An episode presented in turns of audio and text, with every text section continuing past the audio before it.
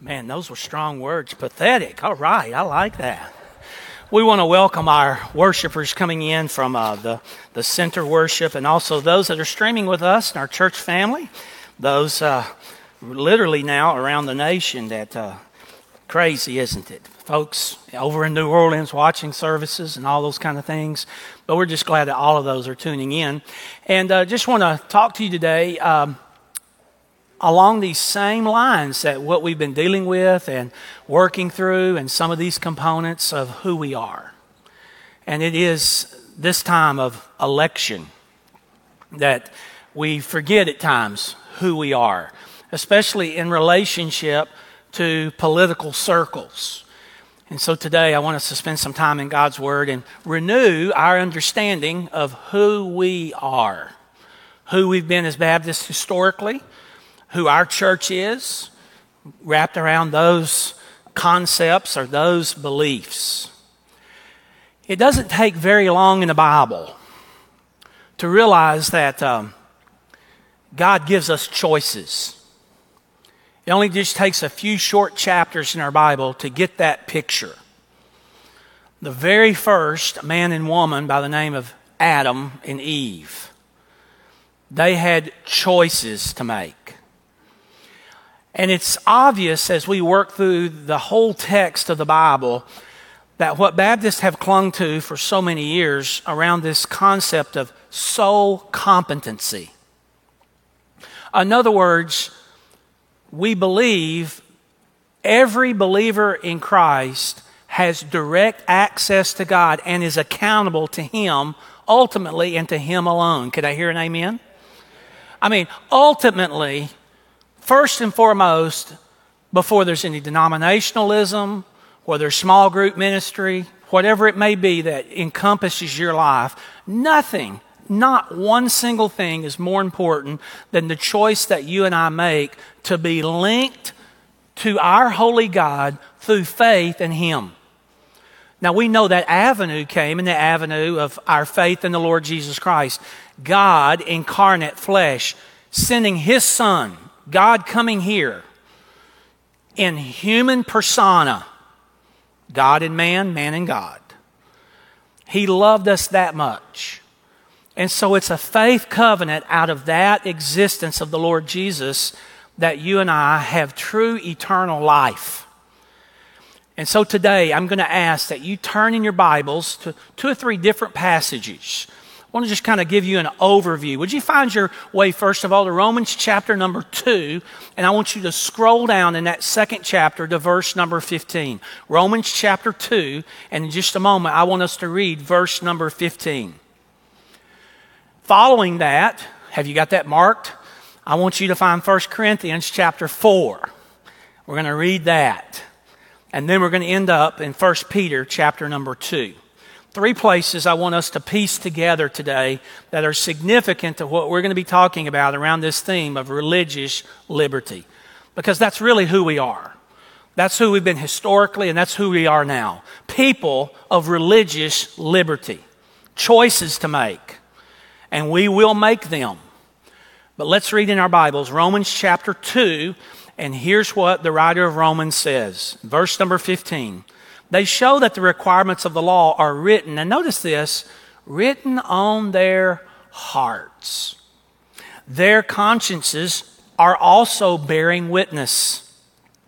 And their thoughts, sometimes accusing them, and at other times defending them. What an incredible statement of facts. That as a believer with soul competency linked to God, there is something in a way that God speaks to us and through us as He makes His awareness felt in our life through that direct relationship. That's significant. That's important for us in every dimension of our Christian lives, but especially when it comes to us today talking about this concept of religious liberty. Now, listen to what Paul wrote over to the church in Corinthians. The Corinthian, Corinth that problematic church. He wrote this in 1 Corinthians chapter 4. Would you scroll down to verse number 3?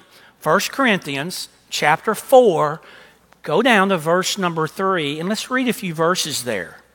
The Bible says, I, I, Paul writes, I care very little if I'm judged by you or any other human court. Indeed, I do not even judge myself. He went on to write in 1 Corinthians 4 4, My conscience is clear, but that does not make me innocent. It is the Lord who judges me. Therefore, judge nothing before the appointed time. Wait until the Lord comes. He will bring to light what is hidden in darkness, and he will expose the motives of the heart. At that time, each, there it is again, that individual accountability, will receive their praise from God. And listen to ultimately what Peter said in 1 Peter chapter 2 and go down to verse number 16. 1 Peter chapter 2 beginning in verse number 16. Here's what Peter writes Live as free people. Do not use your freedom as a cover up. That's how the NIV translates that a cover up for evil. Live as God's slaves. Let's talk for a few moments, heart to heart, today about this concept of religious liberty. And I think it's important that we define it. And I want you to write some things down here. Religious liberty. Many of you have heard the name George Truett, one of the very few pastors of First Baptist Church Dallas in its history. We know that Truett and Criswell pretty much, well, for almost a century, took care of that church in terms of shepherding and pastoring. George Truett, one time, uh, in one of his remarkable speeches in Washington area, the Washington area, was talking about the difference. I don't know that anyone could explain it any better.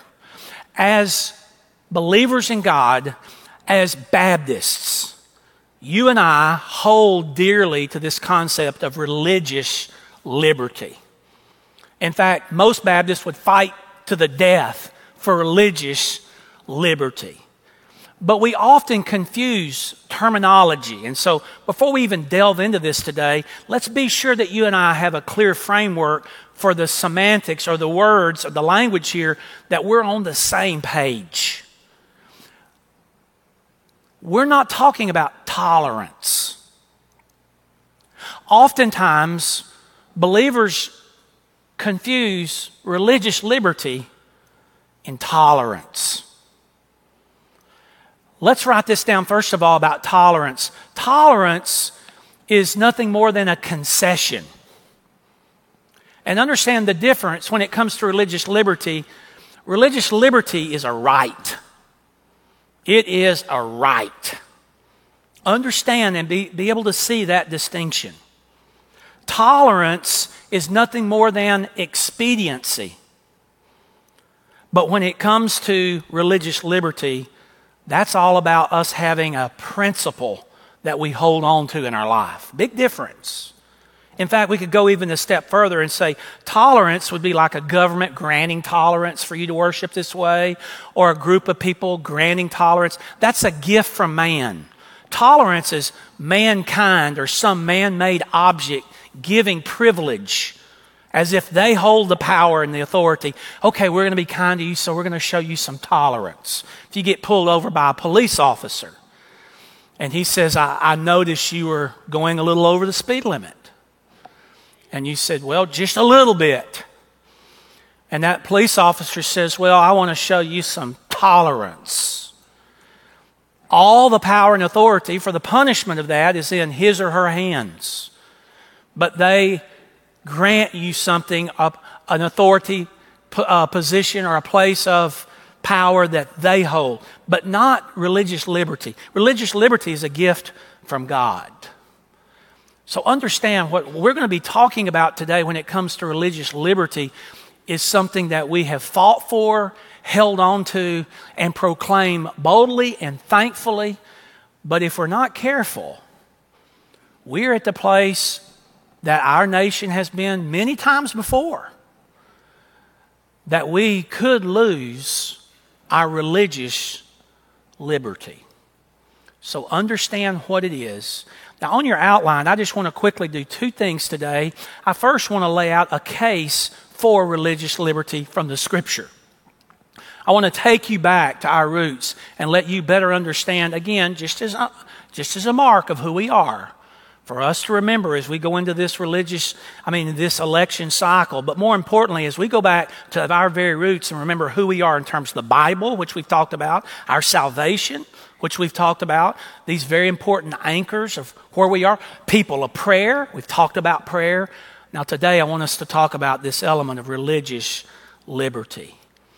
I mentioned a moment ago about choices, and it's very evident when it comes to choices that that's how God created us as sovereign God and we as His created beings. He so often gives us choices. So let's write down the first thing that I want to share with you from the Bible about a case for religious liberty. First of all, genuine faith cannot be forced. That's important for us to understand as a foundational step in building this case for religious liberty. Genuine faith cannot be forced. I remind you from the book of Genesis all the way through the scriptures, Old and New Testament alike, people are given choices. Adam and Eve, you choose. Do not eat of that fruit, but you're going to have to make your own choice whether you eat it or not. I think about a, a gentleman one time that the Lord says, Hey, uh, I, I want you to go to this location. I have some things for you to do. He spoke into the spirit of this man. I want you to go to this place. It's called Nineveh. But you choose whether you do that or not. And this man says, Well, I'm not going. I'm going to head over to Tarsus. And God says, Well, you go ahead and go. But you're going to get on one of the most amazing cruise liners on your way over. I'm going to let you take a little cruise, but you choose. When we get to our New Testament, nothing changes. I wrote down in my notes the Lord Jesus everything that he taught went in three steps. Do you remember it? He taught, he reasoned, he appealed. It was all about for him a decision making. Again, he taught, he reasoned, and he appealed. You remember how he did that? Hey, folks, there's two roads. There's this road, and this way you could go. There's this road. Another time he says there's two paths. You choose which path that you will take. It's your choice. As Jesus taught, I remember that verse in Matthew 11 28. Jesus, in this whole process of, of teaching and reasoning and appealing, remember he said, Now come to me. Choice. Come to me. You choose. Come to me, and I will take all of you that are weary, you're burdened, and I'll give you rest. Jot down in your notes there Acts 28 23. I'll be through with it before you get over there. Acts 28 23. I love this moment when Paul's teaching. Listen to what it says. They arranged to meet Paul on a certain day, and they came in, uh, in, in even larger numbers to the place where he was staying. Now, listen to this. He witnessed to them, did you hear that? From the morning till evening, explaining to them the kingdom of God and from the law of Moses and about the prophets. And then listen to this last statement. And then it says in Acts 28 23, right at the end of the verse, and he tried to persuade them about Jesus. You understand, don't you, that we're people of choice. And genuine faith cannot be forced. Faith is a matter of our choosing. People must choose the road that they're going to go on. One of the great verses in all the Bible when it comes to knowing Christ, we would say an evangelistic verse of all verses, is in Romans chapter 10 and verse 9. You remember this, this verse? If you declare with your mouth. Did you get that? If you. You choose if you're going to declare with your mouth that Jesus is Lord. And if you believe in your heart that God raised him from the dead, then you will be saved. So we lay that first at the bottom of religious freedom or religious liberty. That these choices are important. In fact, genuine faith cannot be forced. Jot this second thing down. You're listening well today. Jesus distinguished the realms of God and government, God and Caesar. It was Jesus who distinguished this concept and laying the groundwork for our religious liberty. Again, our faith cannot be forced, no one's can, But also, Jesus laid the very foundation for this whole concept of the separation of those two over in Matthew chapter 22. There was a trap laid for the Lord Jesus. A group of muckety mucks came to the Lord Jesus and were trying to entrap him around what people should do when it came to governmental things, paying taxes, their involvement. And again, at that moment, in terms of the nation of Israel swinging into this new covenant, I mean, the nation of Israel had always been on its own. And so they were trying to put Jesus in a position where he was going to be in a bad situation if he had said anything about supporting Roman authorities.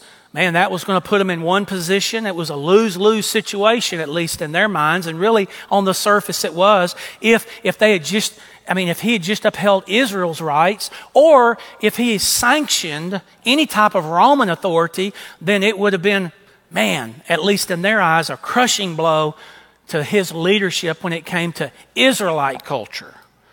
So he was just asking about taxes and what roles they should play. In Matthew chapter 22 and verse 18, the Bible says, But Jesus, knowing their evil intent, said, Now you hypocrites, why are you trying to trap me? And then in Matthew 22 19, Jesus just had them do something very simple. He said, Bring me a coin. Come on, guys. Bring me a coin. Bring it up here. And so one of them brought him a coin. And the Bible goes on to say in Matthew chapter 22 and verse 20, he said, Now show me the coin used for paying the tax. And they brought him this denarius in verse 20, and they asked him, and, and Jesus asked him, Now whose image Whose image is on this and whose inscription? And they, and they replied, Caesar's. Then he said to them, So give back to Caesar what is Caesar's, and to God what is God. And then in verse 22, when they heard this, they were amazed. So they left him and went away. You know, it's important for us to know that Jesus sanctioned, he distinguished these two categories as both being important and significant. And that's important because maybe for one of the first times with complete authority, God Himself spoke into the importance we are going to have some form of dual relationship in humanity. From whatever governing body that we find ourselves under in terms of that authority, but more importantly, that relationship with us and God on those two planes and how those categories now are being established. It's important because up until this time, many people from the nation of Israel thought they were what? Exempt. They were, hey, we are yoked only in our religious life. But Jesus set aside these two important categories. We can take it a step further. Let's jot this down. A third very important principle, and that is the freedom of religion now, because of this, becomes a biblical value. Because of this moment, Jesus sanctioning these two categories, putting them right there and how they relate to one another. Hey, what Caesar's is Caesar's, what is the Lord's is the Lord's. We see out of this this freedom of religion being a biblical value. That's important, isn't it? that our Lord, as He sanctioned this, set these two categories apart and began to deal with how these two interrelate with one another. You and I are people out of that teaching. We are people out of the covenant with the Lord Jesus that understand we also relate to government in our life, to what we would call a political scene, so to speak, and how we're governed. Very important. That liberty is also very important to us. Not only do we know we exist in that realm, but we must be able to exist with that in a lawful way, but also in our relationship with God in an obedient way. Let me quickly share one other thing with you today, and that is a case of involvement. A case for us being involved in this. Our religious liberty, sanctioned by the Lord Jesus Christ, our covenant under government authority, sanctioned by God as well through the Lord Jesus Christ. But I just want to share with you a case quickly for our involvement. Now, you know, as we said in this sanctuary, there are some people in this sanctuary that would love to see many of you that are not involved politically be a lot more involved.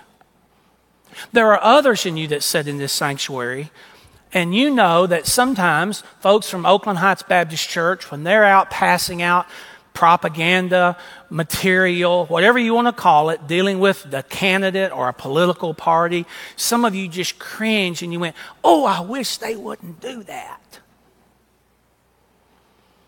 Some of you feel very strongly in this sanctuary today that you know what? Church ought to be the church,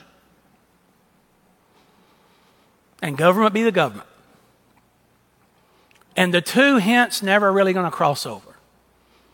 Keep the authorities out of the Baptist work, out of all church work. but, folks, it doesn't work like that. It doesn't work like that because that's not the picture that you and I have.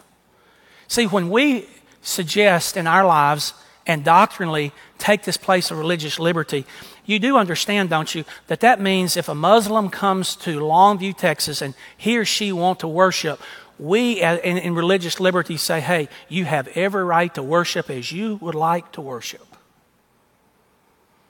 If someone's a Baptist, we say, hey, you have the right to worship as a Baptist. Methodist. If it's a cult, as long as it does not infringe on the rights of others, we will fight to the death to say every person has this incredible innate ability to have their what? Accountability before god.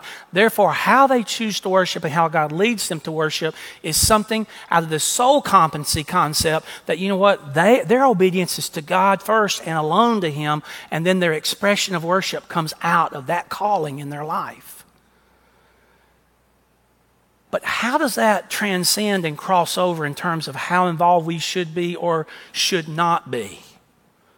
And it all begins with this first statement, and it won't take us long to come to a clear scriptural agreement on this. God calls Christians to do good works. Write that down. A case for all of us needing to be involved. God calls all of us to good works. Now, we're throwing on the brakes here for a moment. Not good works in terms of salvation.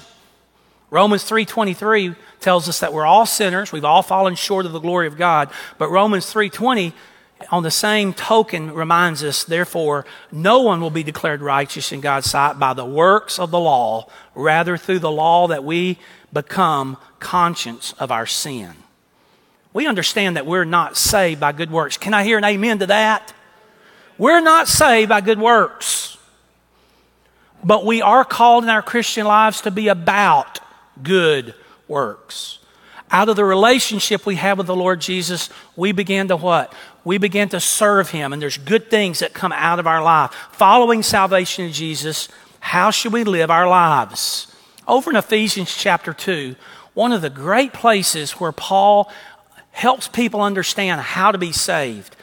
Verses Ephesians 2 8 and 9, he talks about for this grace that you've been saved through faith. And this is not from yourselves, but it's a gift of God. Verse 9, not by the works. No one can boast, he says. But then he says this in verse number 10, right there coupled with that great statement about how we're saved. He says in Ephesians 2:10, "For we are God's handiwork, created in Christ Jesus to do poiema, to do works which God prepared in advance for us to do.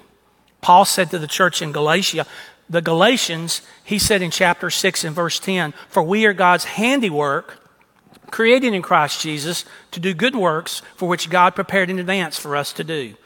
We know we're called to what? To have influence on other people in a good way, to do good for others. We have the opportunity before us to be influencers for the good, positive encouragement, and that includes government.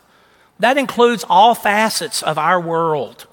Do you think that's why Jesus in the Sermon on the Mount, right out of the chute, Jesus laid this groundwork? You are to be the light. The light of the world. Yesterday afternoon, I was in, in the uh, riding, riding in my old truck, and I had a, a young sixth grade guy with me. We were just riding down the road, and we were talking for a few moments, and he was uh, talking about what school he was going to. And next year he's going to be in the seventh grade and he's going to have the opportunity to play football. And uh, he said, uh, but he said, I, I, I'm upset because even though I have the opportunity to play as a seventh grader, I can't. I said, Well, why can't you? And he said, Well, my school doesn't have football. And I said, Well, that's easy. Go to another school that has football. He says, Well, it's not that easy either. He said, My mom and dad, they don't like some of the other schools around us. They don't say, he says, they, they don't think they're good schools. And I said, Well, well, why don't they think they're good schools? And he said, Well, he says, Mom and Dad say these other schools are a little rough. And I said, You know, that's interesting. They don't want you going to a rough school, huh? And he said, I, I guess not. So it, things got silent for a moment. In a few minutes, I said, You know, I want you to think about a question. I said, In the Bible, the Bible tells us. Now, I said, Before I tell you this, be careful when you talk to your parents about this. You got to do it in the right way. Just giving you a little argument here for you to think about. Sixth grade boy now. And so he says, Okay. But I could tell his eyes lit up. And before I could even speak any further, he said, And my best friend goes to this other school that I want to go to, and I could play football with him. And I could tell, man, he was building his case. And I said, You might just want to mention to your parents that the Lord Jesus said, We are to be the light. And I said, Where is the light needed the most? He said, Oh, I like this in dark places. And I said, also, the Bible says that we're to be the salt. If we lose our savor, we're to be trodden under people's feet. And, and, so we're to be salty. We're, we're to be the seasoning. I mean, and, and where can salt do its best work? He said, Well, I got it Well, there's no flavor. And I said, But I just want to remind you be very gentle when you present this case to your parents. So I just ask you, does the fact that we're to be the light and the salt, does that only, did, did Jesus just intend that for certain little realms in our life? I mean, did he mean neighborhood? Did he mean out at the plant for work? Or is that excluded? Did he mean everything else in our lives but not government? No, Jesus just made a clear statement. As you go about in your life, I want you to be the light. I want you to be the salt. And we understand very quickly as we read from God's Word that He teaches us more than anything to what? Number one, love our neighbors. To love them, to help them any way that we can. Doesn't matter what, what need they have in their life. If we can, as followers of Christ, whether it be families or parenting or evangelism, but I ask you again do you think Jesus intended for us to exclude citizenship, government? I mean, should Christians never run or participate in any political office? No, the Lord Jesus just said clearly to us you're to be about good works, where you can make a difference in the lives of those around you. Do it. Love on your neighbors, love on these people around you. If you can have an influence in a positive way in their life, then make sure you do it. God calls us to do good works. Jot down a second thing influencing government for the good is a way to love our neighbors. Let's expand on that a little bit. Influencing in terms of election or government is a good way for us to love on our neighbors. And I know, here's where I'll get some emails this week. And you know what? I'll read them and I'll lovingly respond to them. So go ahead and send them and uh, in fact, I, th- I, think I'll just forward them all to Miss Marine and let her respond to them this week, okay? But I know, I know some of you are here and you say, man, I just disagree with that. Christian political involvement will do us no good. Pa- Pastor Mike, you know the only thing that's going to save our nation, I hear this all the time, is a revival and people coming to Jesus, and it just does us no good. It does us no good to get involved. We shouldn't mess with that. It just wastes time. And I would just beg to differ with you. The Bible, when we look at it, reminds us that um, we're commanded, aren't we, to do spiritual good. When we cinched up with the Lord Jesus, we don't pick and choose out of the Christian life what we want to do. Our Christian life is not a cafeteria line. Well, I really like the National Day of Prayer, so I'm going to go do that. That's a really a neat thing to do. But I'm not going to do this because you know, going down there at the Highway 80 rescue mission, I may catch something down there. Or, you know, I love small group ministry, and so I'm going to, I love my, I love my small group, but when it comes time to sacrif- sacrificially give to the Lord's work, well, I, will give some token amount, but I, I, I'm not into that tithing thing.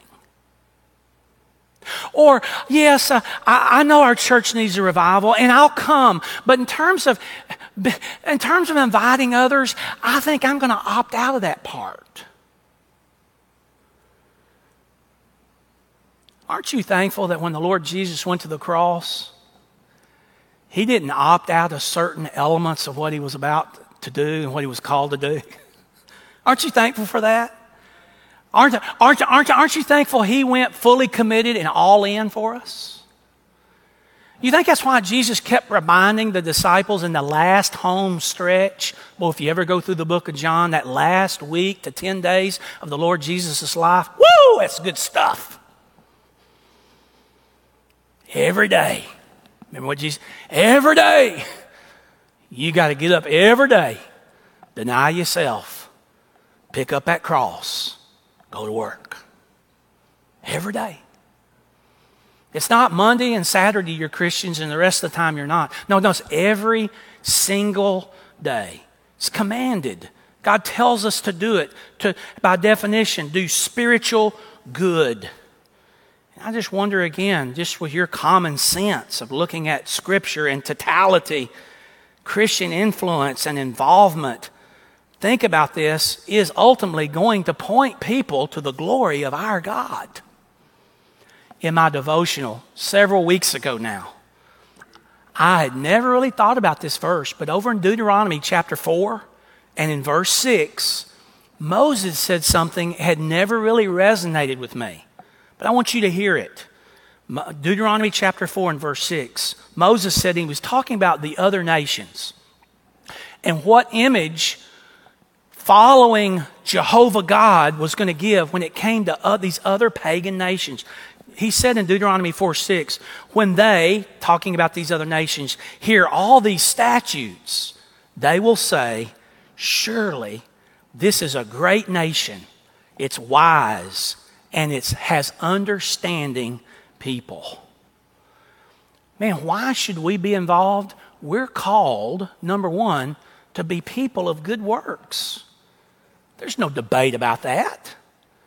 But we're also called, hook, line, and sinker, to love our neighbors and to make the best way and a good way known to them in whatever it may be. But jot this third thing down good and bad government make a huge difference in people's lives and in the church. Good and bad government make a huge life a huge difference in people's lives and in the church. You do understand there's ramifications, don't you? I had one of the premier capital fundraising church stewardship consultants in my office this week. He's phenomenal. I was talking to him. He was, he was on his way to West Monroe to try to help a, help a church over there. He was sitting there in the office, and we were talking about the condition of most churches across the nation. He travels all over talking about different components of where churches are, and how things are going, and what percentage of people are back, and how giving is across the board, not just in Baptist churches, but Methodist churches. Anyway, as we were talking right there, you know, he made an interesting statement. He said, You know what? You go back and you look. Every election cycle for the last 30 years, and you pull up and correlate church giving. And you will see that one of the lowest ebb is every four years during the summer and fall of presidential election years. And he began to talk to me about the importance of understanding that during times of uncertainty, people stop giving or they don't give as, as generously. And it just reminded me as I was listening to him talking about this component, you and I got to understand something. You and I, it needs to check with us. It needs to resonate in, in our thinking. Hey, what's at stake here does matter to Oakland Heights Baptist Church. This election does count. Now, I'll also go on a little disclaimer here with you. Some of you probably won't like this either. I don't know where I buy into this is the most important election ever. I think if George was here today, George Washington, he would look in my eyes and say, Are you Michael Cook? Are you one of those proclaiming this was the biggest election? Don't you think the first election was the most important? Boy, if we hadn't got it right in the very first election this country had, what would we have? I mean, do you think, I guess some of you are too young to remember, I wasn't even in existence. You think those election years during world wars weren't pretty important? Wow. I would just suggest to you every election is significant. Every election is the most important. And maybe just because this is the next one up, Maybe some are referring to that. But let me tell you something it does matter and it does count. Because whatever we choose to do out there will have ramifications on community and church and government alike. You don't, you don't think it matters? Let me just toss down two locations. You've heard of them both North Korea, South Korea. You don't think government matters in terms of Christian covenant? Here we take South Koreans and North Koreans. Have you ever thought about this? Just lay them side by side.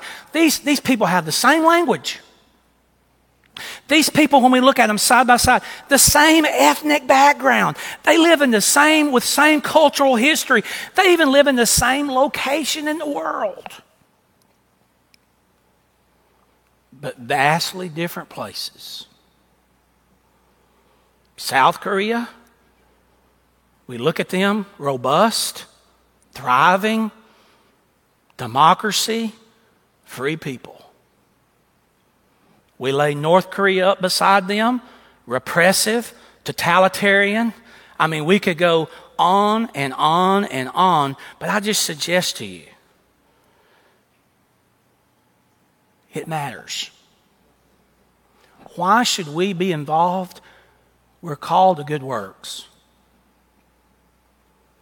Because we're to love our neighbor even when it's messy, even when it's not convenient. But most importantly, we're to be involved because it will have impact in Oakland Heights Baptist Church. It will matter. And it does matter. You know my connection with history.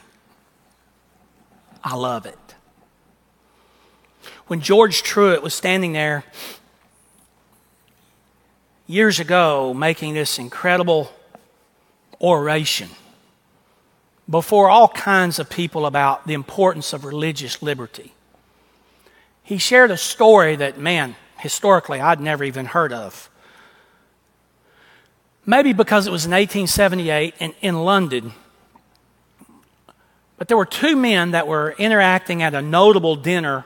One of them was just, uh, well, he was, he was a Quaker, an English Quaker, by the name of John Bright, Sir John Bright.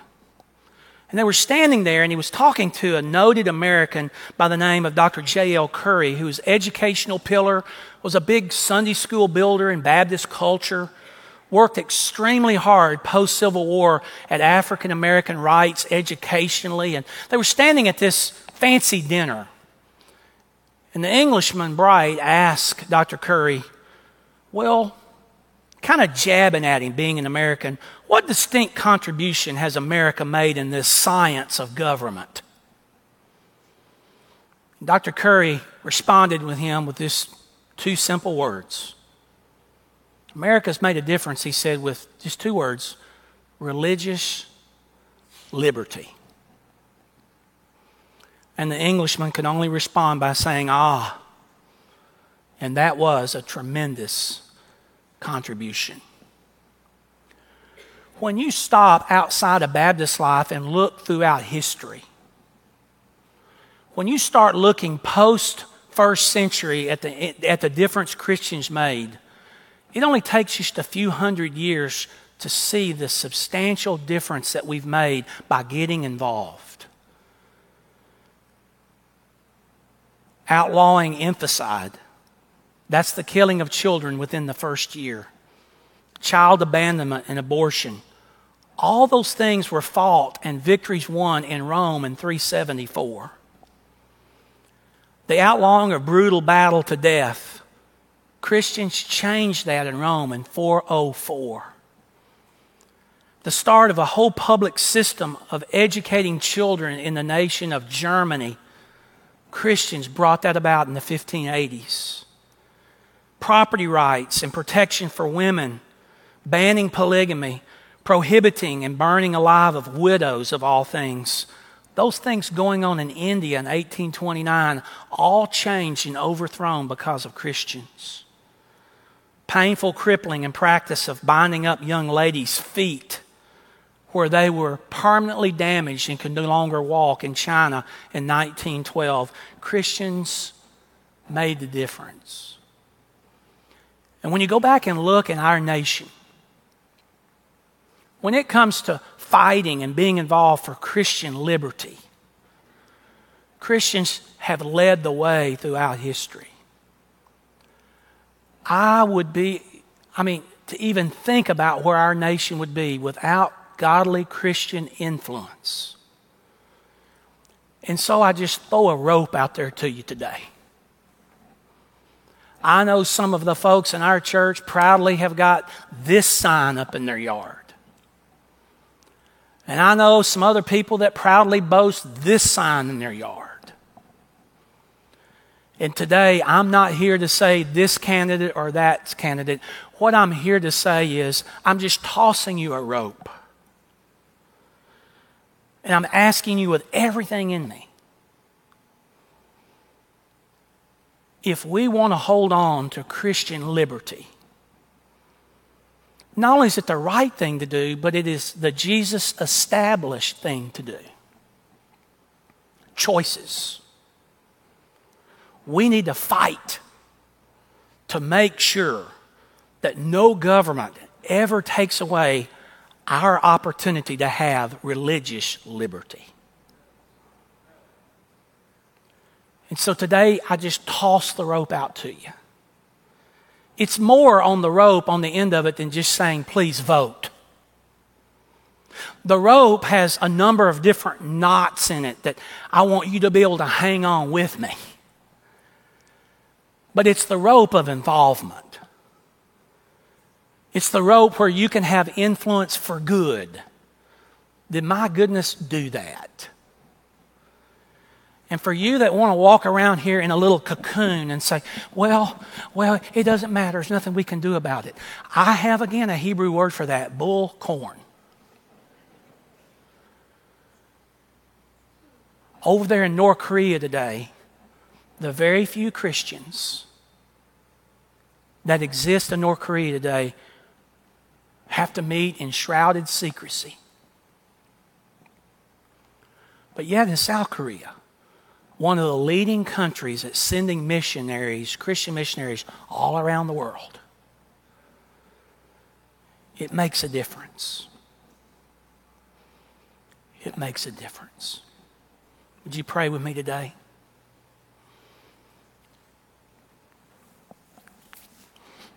Father, Christianity and the Christian faith and the Christian journey is not always an easy one. And Father, I, I, really believe that we've come to the point of Christianity that's, again, several miles wide and just an inch or two deep. And part of that comes out of this cafeteria minded faith that we think is a true Christian walk. And it's, it is a total change in our life. It's the radical transformation of the Lord Jesus, what He's done in us, and it's out of that love for Him and the love for His commands and the love that we have to give people a choice, choice that He's always granted, a choice that we believe should always be given to each individual. You worship as you choose. And Father, some of those choices could very quickly disappear. And so, Father, today, as we pray about who we will elect, we pray for our nation. Yes, this is a very important election. Is it the most important election ever? Wow, that's a big statement. But Lord, all of the elections are significant. We want to we want to follow you with excellence. Therefore, every aspect of our lives, we want to strive for excellence. And it's out of that excellence of fellowship of you that we want to be the best citizens that we can be. Involved, participating, engaged, loving our neighbor to bring about the best possible outcome that you would allow us to have impact over. Father, ultimately, if we can bring about some change that brings glory to your name, just as Moses says, wow, other people will know who our God is because of this good, then let us usher it in with all expediency. And Father, today we pray for all of the candidates, but we pray for wisdom. You have a plan. And we pray that as a nation that we might elect the very person that you have for us, the people that you have for us. Father, you've called us to good works. And you're a great God. So therefore, we want to be about your good works. We love you. We worship you. And Father, just as we are today, people of the Word, people of prayer, people of true salvation and eternal life, we are also people of religious freedom. We love you and worship you.